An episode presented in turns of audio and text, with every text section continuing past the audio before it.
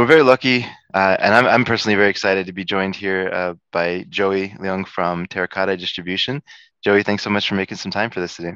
Oh, thanks for inviting me and uh, having me on, Chris. This is really, uh, really cool, cool experience. Thank you. Yeah, of course. Yeah. So I, you know, we, uh, they live by film. We've been very lucky and, and speaking, have spoken with a lot of uh, Blu-ray sort of boutique labels, right? The ones that are actually publishing houses for these discs and getting them manufactured and uh, and I think it's really fascinating to talk to people like in uh, Terracotta, for example, because uh, you play a really important role in getting it into people's hands, right?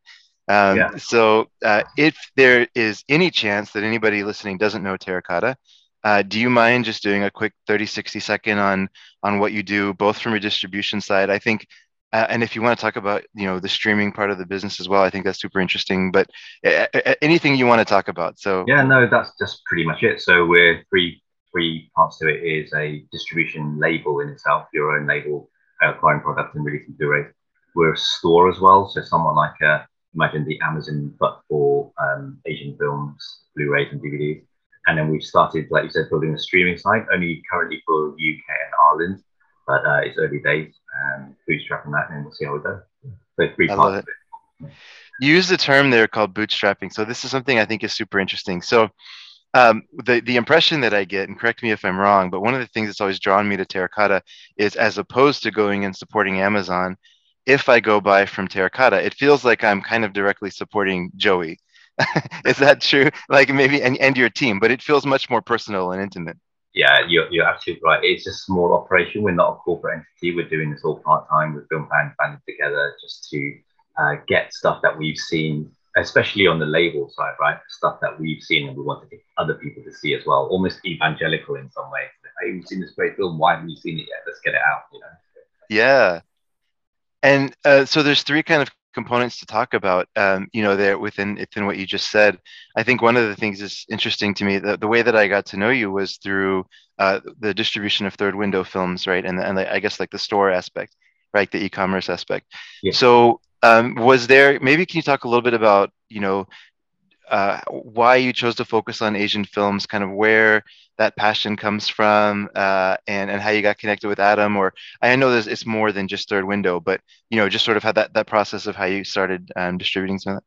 Yeah, so on uh, the store itself, we're kind of working backwards now. It's quite interesting to uh, like a reverse chronology of the uh, history, right? So right now we are focused more as a uh, physical store online store.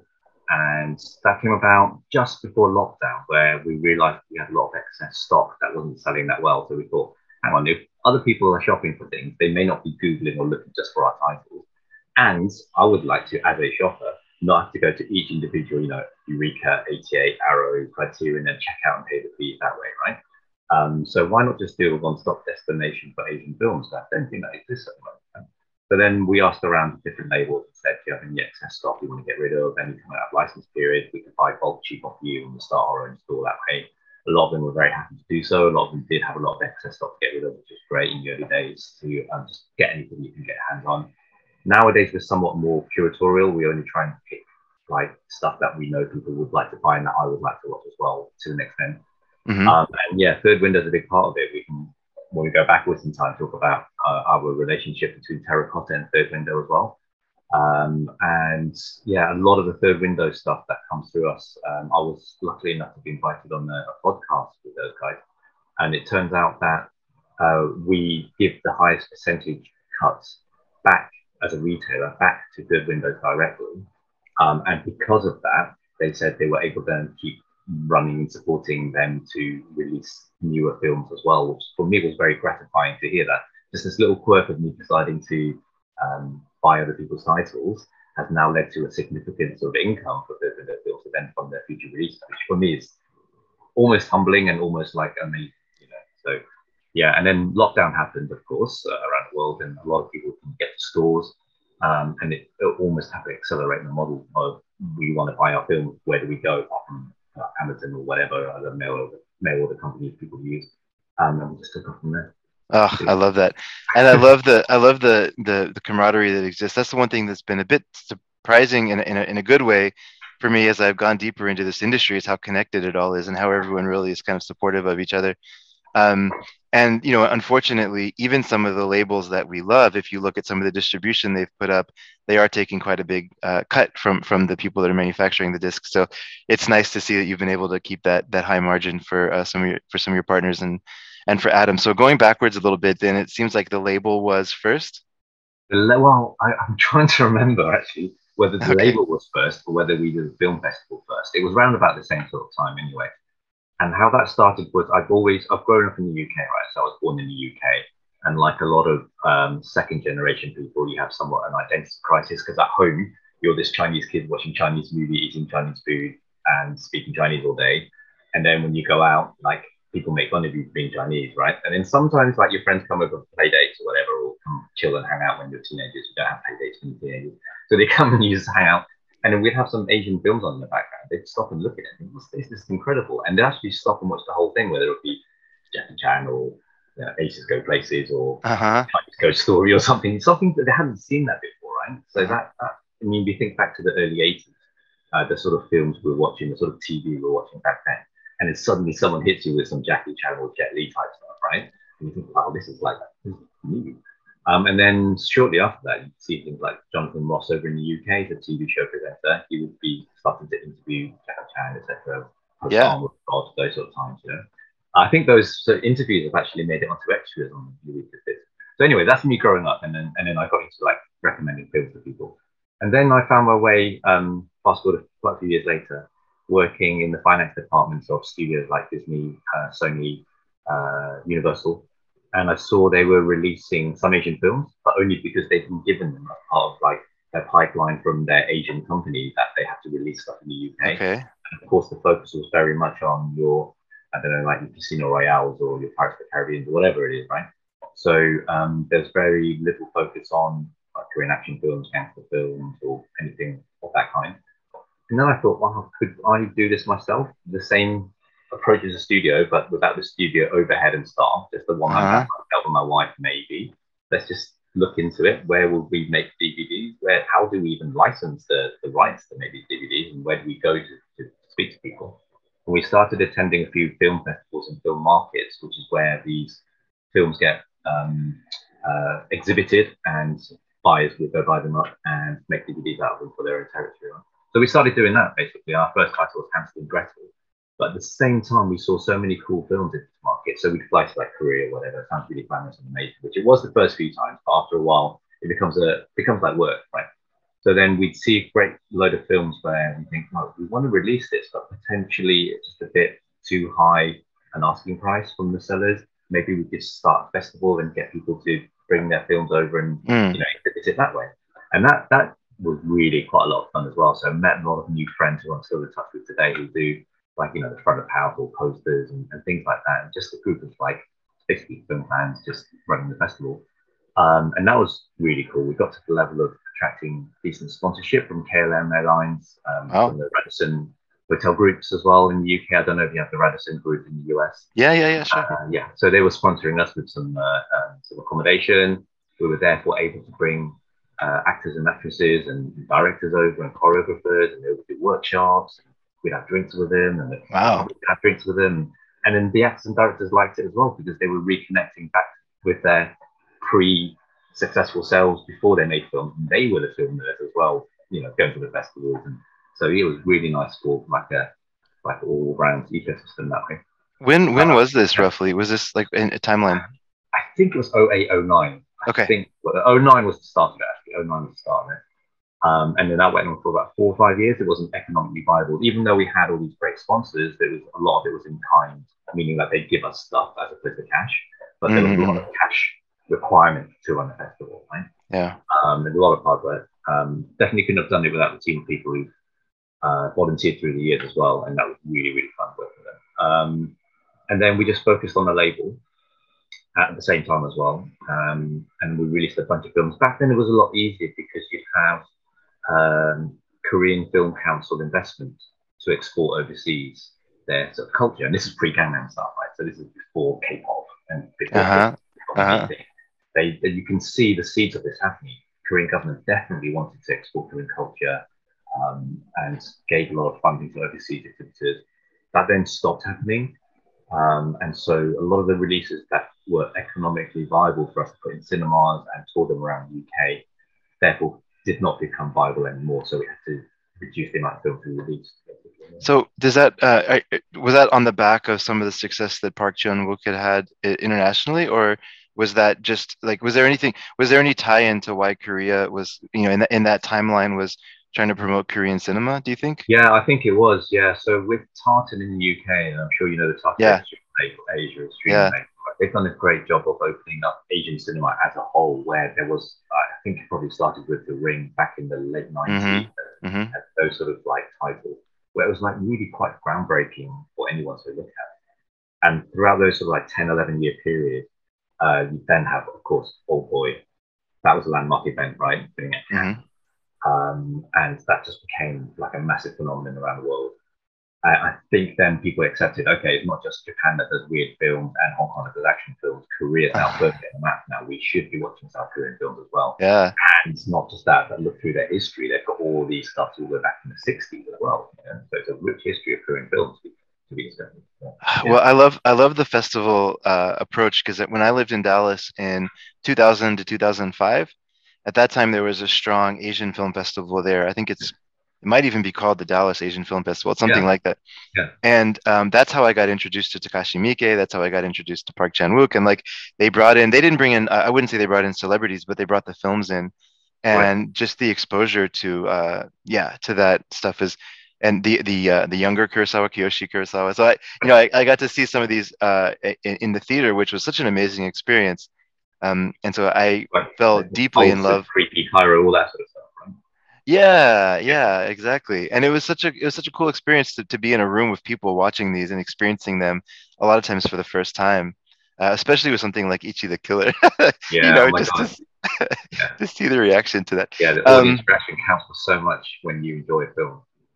Totally. Uh, that's great. Okay, so um, so so then the, then you're on the label for a few years, and then with uh, then like you said in the pandemic, quick, decided... quick question before we move on chronologically again. Uh, are you saying that without the Dallas Film Festival, you probably would not have discovered Asian films, or is there enough in Dallas for you to be exposed to it? Dallas like, is an interesting. Would they would they run theatrical releases? Yeah, Dallas is an interesting place. At the time, I don't know about today. I mean, this is almost 20 years ago now. At the time, they had more um, screens playing international and classic films, like art house films, than any per capita than anywhere in the country. Oh, really? So at that time, there was more than 25 screens playing art house and, and international films. Oh, wow, that's amazing. So they were looking for content, right? So right. there was an opportunity if you were the type of person that sought this out, you had a bevy of options spread across right. a huge metroplex. Um, and I assume most of those theaters are still there. A lot of them are kind of like cultural landmarks in the city. Um, but um, yeah, I would say that the focus, I, I mean, even even still, even with all those screens, they were still showing. Um, oh, what's that one that didn't age well? Garden State. It was still more of that type of stuff, right?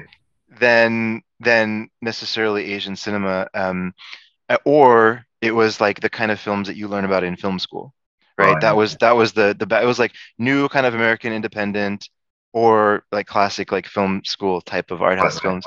Um, so there was only a few screens that were commonly playing uh, in the broad sense of Asian cinema, and then there was a separate group of theaters that would play like let's call it Indian like Bollywood type cinema, right? Um, but as far as Southeast Asian cinema, um, you know, we weren't getting any of the Indonesian films coming out or the Filipino films coming out at that time, uh, and there was some there were some cool action films coming out of the region yeah, at that massively, time. right. I mean, that's the same over here. I think it's very rare for even the hardcore Southeast Asian fan or East Asian film fans to name Indonesian directors or seen an Indonesian film or Filipino film.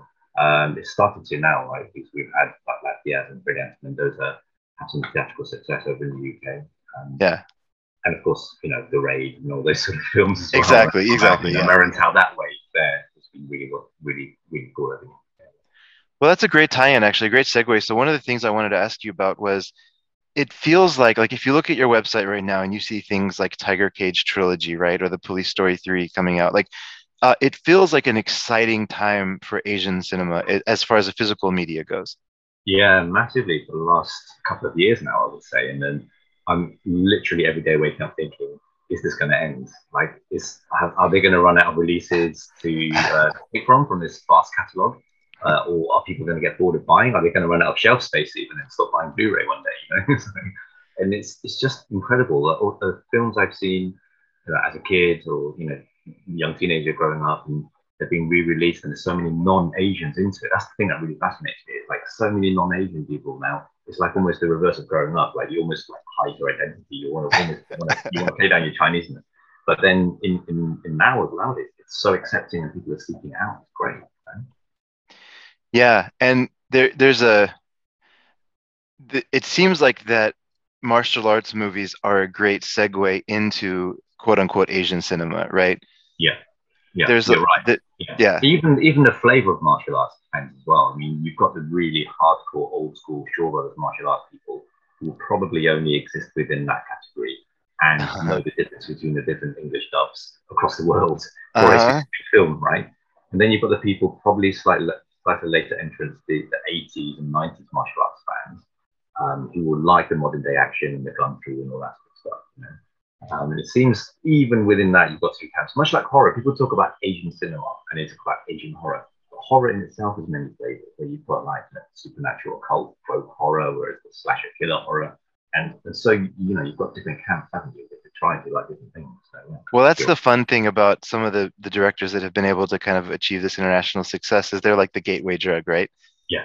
It's like you get in, and then all of a sudden you're watching a Nobuhiko Obayashi's three film set from his uh, exactly. Kadokawa years, you know, and exactly.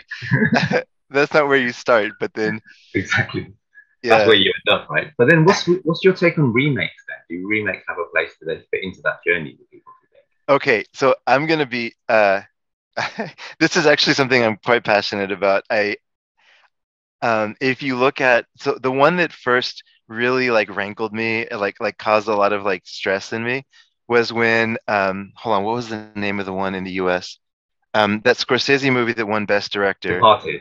Departed. Thank you. Right. And it and I and I had just coincidentally had just seen Infernal Affairs like about a year before that. Um, again in one of these art house screens, and the way that they talked about The Departed was like Scorsese's great achievement, right?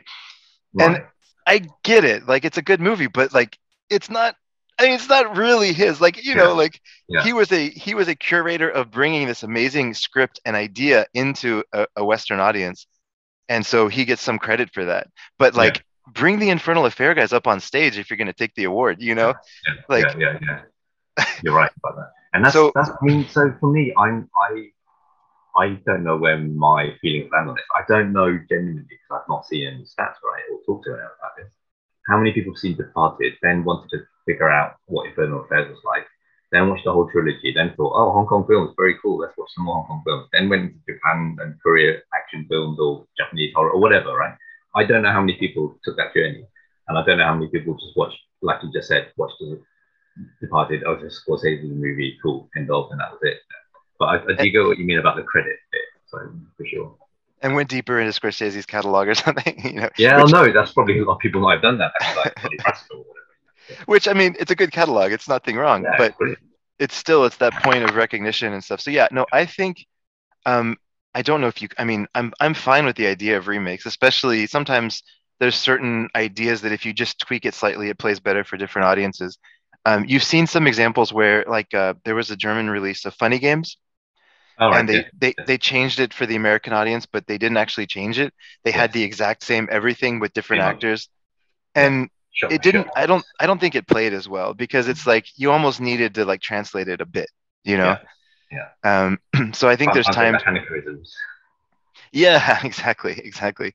Um. And so yeah, I don't know. I have.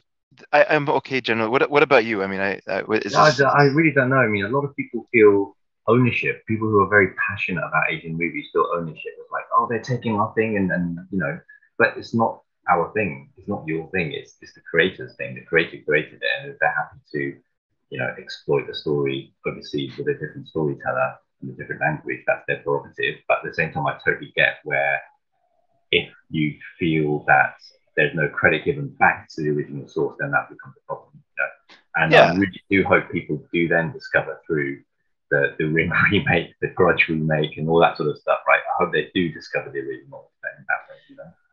exactly. You know, this is the best thing I can think of. Like the in the 60s and 70s, the, all the Italians, people kind Yeah. of joke about the fact that they were just ripping off American Yeah. movies and not giving them Yeah. credit, right? So it's a bit of a double standard, right? Because Yeah, but then uh, having said that, the Italians like you know spaghetti westerns all came from Kurosawa. So how many people watched Clint Eastwood and then went to watch you know It's so true. You know, same sort of thing. Yeah, yeah. There, there's a certain, yeah. I think that's probably the best way to land. I mean, there's a certain percentage of the people that use that as a as a gateway to like Yeah. jump into this whole exciting world. Yeah. Um, so what about you? So within the world of quote unquote Asian cinema, is there a type that that you're drawn to? Where do you, where do you where do Uh, you go to relax? Action because I started with action, right? Okay. So action comedy. I really like. I keep using Jackie Chan as a reference, but I really like this brand of uh, entertainment because it is, you know, that whole Buster Keaton theatrical somersaulting circus.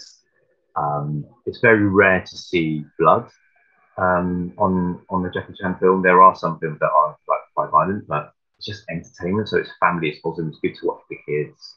Um, Yeah. And the stories are funny uh, sometimes. Yeah. So What I, about- I, that sort of What about. Stephen Chow in the comedy Even action? how I, I actually didn't like first time around. I thought the slapstick humor was too extreme, and I'm very surprised that non-Cantonese speakers like Stephen Chow films because a lot of it is local colloquial puns. A lot of the films he makes, but the, the overall story arc is great. Like you know, Beijing with love or whatever, or the business of the cop, and all that stuff's really fun to watch. Kung Fu Hustle, amazing, right? That's universal. Yeah.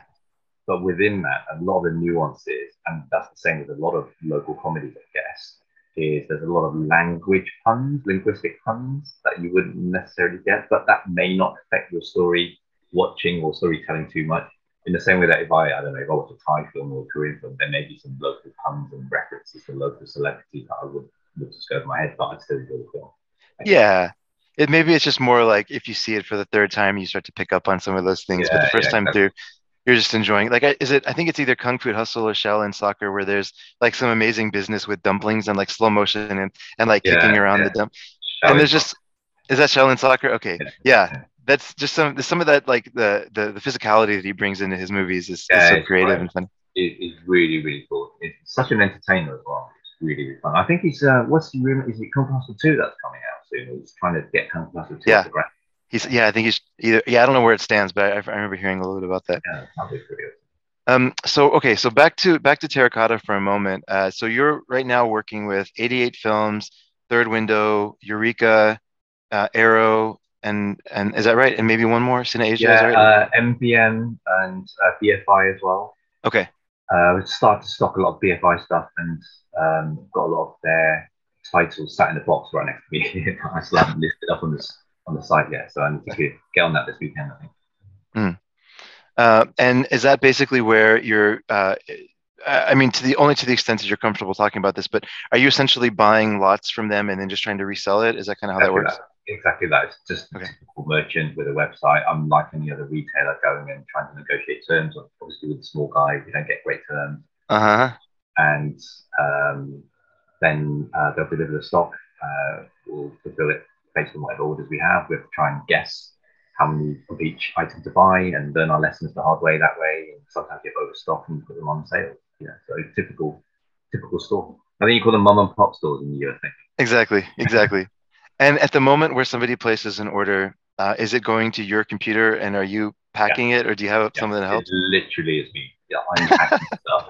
I'm looking at the orders. I'm trying to decipher where the orders are coming from. So, for Uh-huh. example, it may, I may have run a Google ad and someone's, you know, clicked on the link and coming through that, and then I know Google ads work, so put my money on Google, Uh and, that's- and then um, yeah, I'm just packing orders. Um, and sometimes trying to watch the latest Asian release at the same time as well. So I'm packing as well. So Oh, to have that I guess the background, you know. that's a good excuse to watch some movies, I guess, while you're doing some, Oh, yeah. some work. Yeah, exactly. Um, so you have uh, a full-time job. You're you're you're you're building uh, Terracotta into this machine that's uh, spreading Asian cinema to the world. You have a family. Uh, that's why do you do this? That's a lot. I don't know. I think I started. I can't stop. That's fine. okay. probably just like the guys at the guys at the uh, the gambling table, just like doesn't know how to walk away. but uh, I don't know. I think literally, how do I stop though? Because I've got so many orders coming in. Right? I can't then say, "Oh, sorry, that's it. I'm calling it a day." I'd have to refund everyone and send all this stock back. And so yeah, I, I, don't know why I'm doing it. I guess because uh, it started with I don't like what's on TV. I might as well do something with my time. Most people finish work and they either go get really drunk, uh-huh. or they go out for a meal, or they'll sit and watch Love Island or something like that, right? And that's kind of not me. And I would spend my evenings either learning stuff, going to do professional qualifications, or just try and learn a language or something, or you know. And then all this stuff has been a learning. I think it started off. Oh, this is what happened. So my big love is music, and I okay. really wanted to run a music label. And okay. I thought doing this film stuff, it's kind of synonymous with running a music label, right? Same yeah. thing. Physical, it's, it's records, it's the same thing you manufacture, you warehouse, you fulfill orders, right? But obviously, it's two completely different industries because who you meet is completely different. So now I have no contact in the music world now at all. So I wouldn't be able to set up a label or get an artist or whatever. Whereas I know a lot of people, mainly in the sort of film distribution side, you know, I can probably go start another label if I wanted to. Right? Um, so then I thought I'd spend the evening just learning and just figuring things out. Sorry, I cut you off. Oh no, no, no! Please go ahead. That, that makes a lot of sense. I'll do it. So that's yeah. So what what kind of person do you want to be? Do you want to be the guy who actively watches crap TV, or do you want to just do something and try and figure things out and enjoy things? I love that. I love that.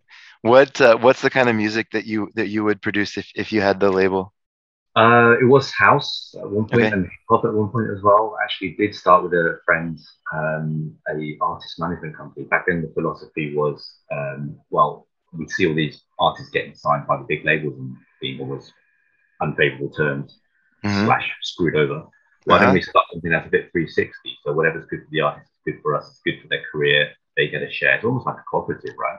So mm-hmm. we sign them, we promote them, everything, merch, touring, um, yeah, help them get their records out. I, I don't think it would make sense in 2022, but 10 years ago, maybe 15 years ago, my brother and I bantied around the idea of starting a label where you actually put the bands on salary and then you work out a deal to where you keep like a certain amount and then everything after that they keep anyways. We were trying to we were trying to make it work and we never got it off the ground. No, but yeah, sound, there is something on that. I mean, think about back in the times of the medieval ages, you would have someone as a patron salarying you, like Mozart or whatever, or some poet back in the 40s. Yeah, yeah, yeah. You have a patron salarying you to, to go and just go get some stuff done, you know? Yeah, exactly. Trying to make a little bit of a better life for musicians. But anyway, yeah. different, different, different podcast. different podcast. Let's start that one. yeah, that's right. That's right. Um, okay. Well, um, so, and you, I'm, I was surprised to find that you were centered in the UK so only because you're so comfortable shipping internationally. So for you, I guess it just doesn't matter. Like if if people are willing to pay shipping, you'll go anywhere. Yeah, no, that's pretty much it. The only headache is when there are um, delays overseas, and during lockdown towards the tail end of last year in Q4, there was a lot of. Uh, so we're recording from 2022. So for reference, it's 2021 uh, towards Christmas time. There were quite a lot of delays due to COVID, especially going to the US as well. So the only impact on me is following up with customer service type queries of where's my order, Mm-hmm. Uh, apart from that, yeah, I don't see why we should, um, as a retailer. I mean, if you're a distributor, you are limited by your license agreement to your territory. But as a retailer, if people want to buy and have to pay shipping, I think exporting is fine. I think. Until How, someone listens to this podcast and tells me otherwise. How much do you have to navigate the whole like region coding of the Blu-ray players? Uh, yeah, we try and be as upfront as possible, but we still get people right back and saying this doesn't work on my thing. And I said, well, it's region B. Well, this is the first time I've heard of region. What do you mean region? And then we have to go through the education process. I feel like almost now I should have a copy and paste answer now, just can pre-canned answer so I can paste it in. But I take time to type and say, look, here's an example. And I've them the website, the region coding wiki, and all that. Yeah. So uh, overall, I don't think there is that much of a problem from the people who know what they're doing because I think a lot of people in the US have multi-region buyers and I do have multi-region players, and I do suggest to people, look, there's loads of great stuff coming out of Germany, Australia, not just the UK. Maybe you want to start looking at multi-region player. I have no, no idea how much they cost. No, but if they've come down a lot, um, I used to have a multi-region DVD player back in the day because I was the, even back then the releases coming from Hong Kong were like beautiful. They had these amazing like leather packages and all this crazy oh, stuff. Wow. Um, but um, so I was I was buying that. It was harder to find that stuff 20 years ago. But so yeah, but now I just recently bought a, a multi-region Blu-ray player. It was like 70 bucks. It was great. It was easy. Really? Wow. Yeah. So when people say it's time to invest in one, it's not really that high a barrier to entry. It sounded like a 500 bucks. No, uh, when I bought it when I was in college, it was a dumb investment because it was like two hundred and fifty dollars or something, three Wow. hundred dollars back then, and you know I was just working a minimum wage job, but um, but I wanted it's to you a good return on your uh, film watching, though. So it wasn't that dumb an investment, right? Yeah, no, no, no, I, I didn't think it was dumb. Strictly financially speaking, you know, there's different ways, but um, just ate less that month. It was fine.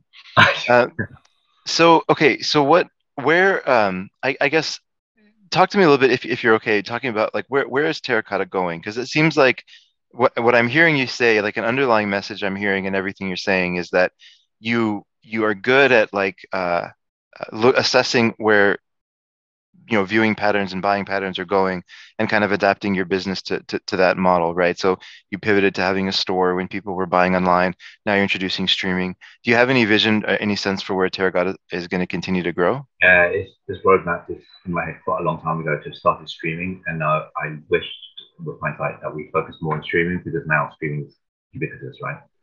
Um, so I think streaming is where it's at. I, I referenced earlier back then when are people going to stop buying? I think it's not going to finish tomorrow, but there will be a point, whether it's 24, 25, or 2026, at some point, I think even if people still want to buy Blu-rays, the whole industry may start winding down because the economics of where can you make Blu-rays, those factories will start closing down because it's not just the small labels like your Eurekas, and we know Eureka and Arrow are big, big companies, but relative to your Sony's and your Disney, right right? right right right So if Sony decides one day to stop manufacturing or reduce their output of Blu-ray discs, that then economically goes back in the chain, puts pressure on the plants, who then can't survive if you don't order mm from Sony, right? And that's when the downward spiral the demise. And that that probably will be happening sometime soon. I'm not sure when, but probably will be happening. And I think streaming is just so accessible and it's just so easy for a lot of people. I know a lot of collectors don't like streaming, some collectors do. Um, but then streaming offers us the opportunity to show films where labels haven't released uh, in the territory or made a nice package, right? Um, and in terms of distribution, uh, we may slow down on distribution quite a bit physical because we can't compete with the likes of Eureka and Arrow and 88 Films who are buying these amazing films and, and creating all this amazing artwork and extra features. I think they've got a really good following and a really good pattern of doing that now. So they've got their rhythm going. Don't want to disrupt that.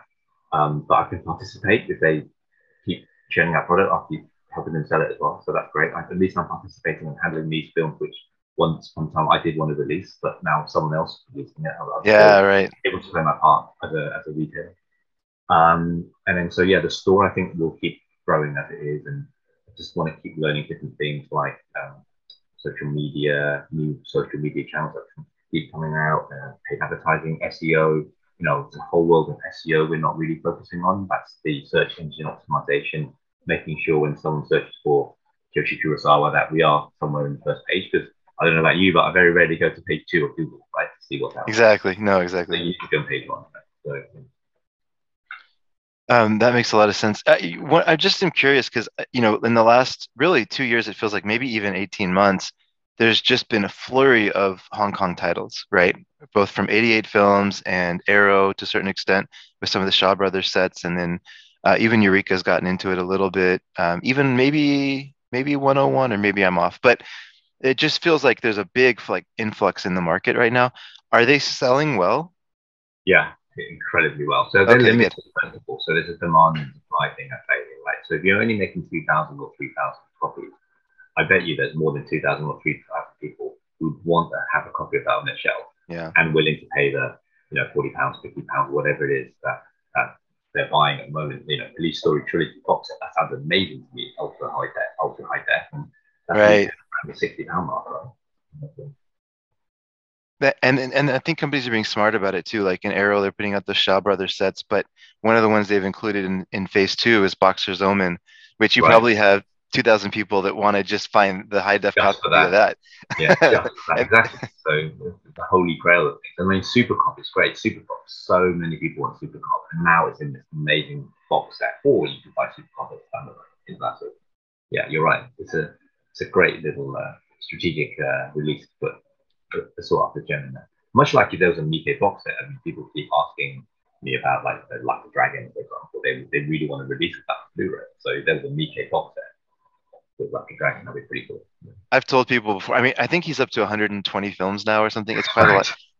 But even if it was like, even if it was like a phased set where it's like you know the early years or something, because Yeah. uh, I, a lot of his early films had like a strong art house kind of quality to them. There was like a lot of uh, different style of filmmaking even, and it was very very beautiful. Even when he had his typical like gruesome content, it was still in the background of a very kind of uh, artistically made if you film. do it in years, you'd have such an eclectic mix. You did give him like two or three different. Like one year he'd be making, I don't know, like Yatterman alongside some violent gangster yakuza films. You know what I mean? It's just like he's all, all over the place. So I'm not sure if you want to do it chronologically or you want to do it by genre. Thematically, Yeah, thematically. Yeah.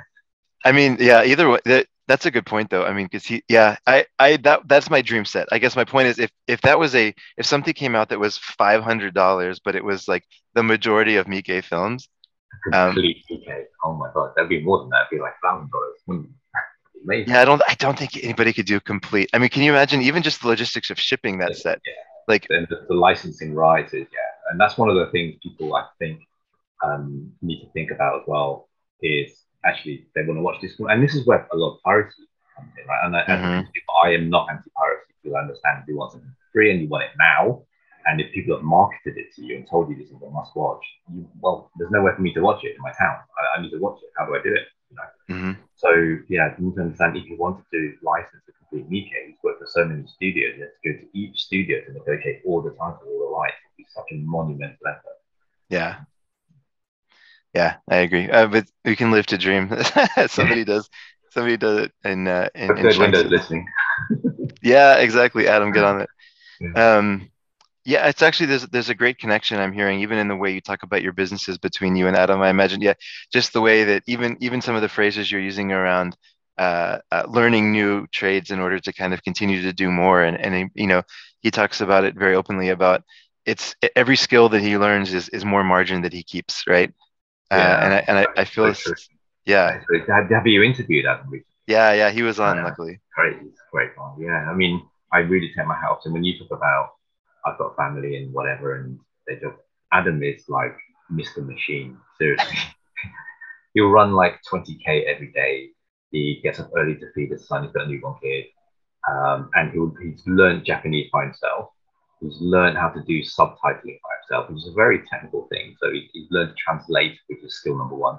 Number two, how to operate subtitling software, which is like learning software isn't difficult, but it's that skill of how do I cram in what you said in 30 seconds into like two seconds so someone can read it and understand that in itself Right. a skill, right? And having the patience to stop every sentence and type and check through what you've written. Um, I don't think he does the R with himself, so I don't think he's talk for toffee. But then he'll be able to go watch all the films and, and source them all himself and Yeah, do everything. He'll, yeah, incredible. I sense a real kindred spirit though. It sounds like you're equally as busy in just a different part of the business. But um, well, what what would you like people to know about Terracotta that I haven't asked? What uh, Um, I don't think much more than what we've talked about already. It's like we're a small company. Please don't berate us if we've done something wrong. We'll always do it right. Um, I've heard people comment on our customer service being fairly good, uh, but you do get the odd one or two rants, and I, I, I understand that. I totally understand that. If I was a customer and something went wrong, I'd be quite angry. Uh, I don't care how big you are or how small you are. I bought something. I expect this to be perfect, right?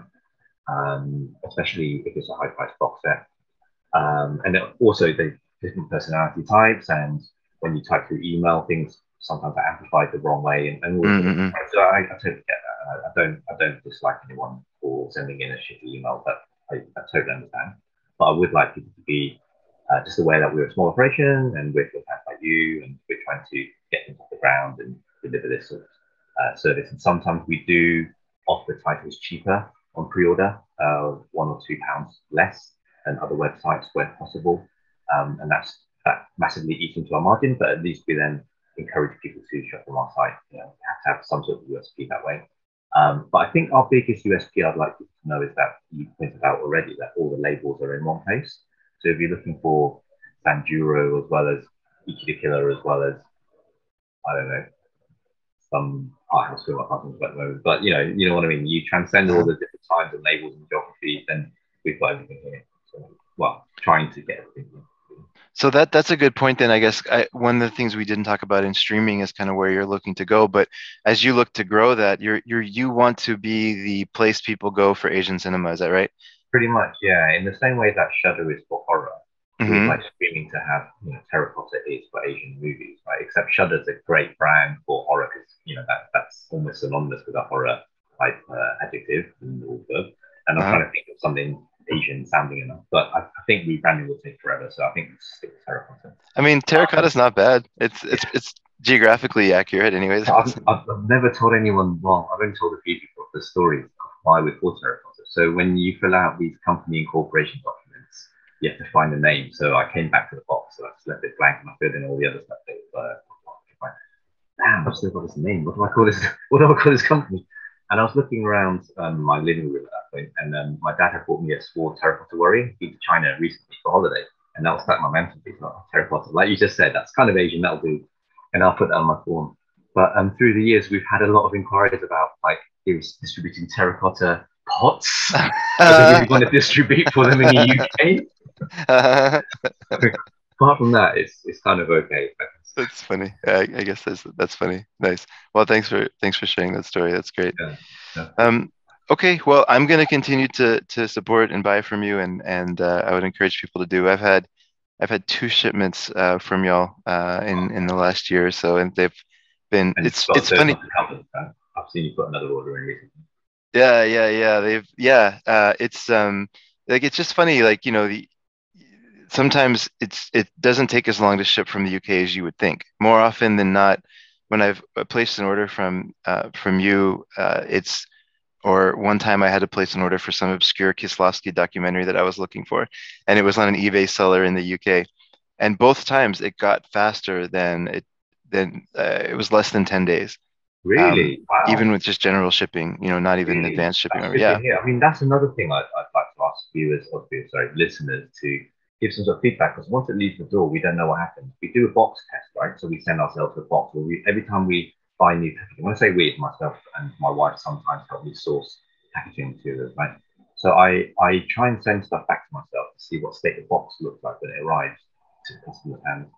Um, but I very rarely get to hear anything apart from complaints, right? So we only hear when people tell you something bad. If things good, please do let us know as well. Uh, let us know what you think or how we can improve packaging to make it even better experience for you guys. And to hear that it arrives in 10 days, I didn't realize that. Yeah, I was always, it's, it's been impressive. I think in 2020, it was a different story. But yeah. um, whatever those blocks were from from just the standard shipping seem to have been removed. So, um, pretty cool. Okay. Yeah, awesome. Well, thanks so much for the time. I really appreciate it. This is great talking. Thank you for having me on. It's been really fun. Good. Thanks, to Joey. All right. Talk soon.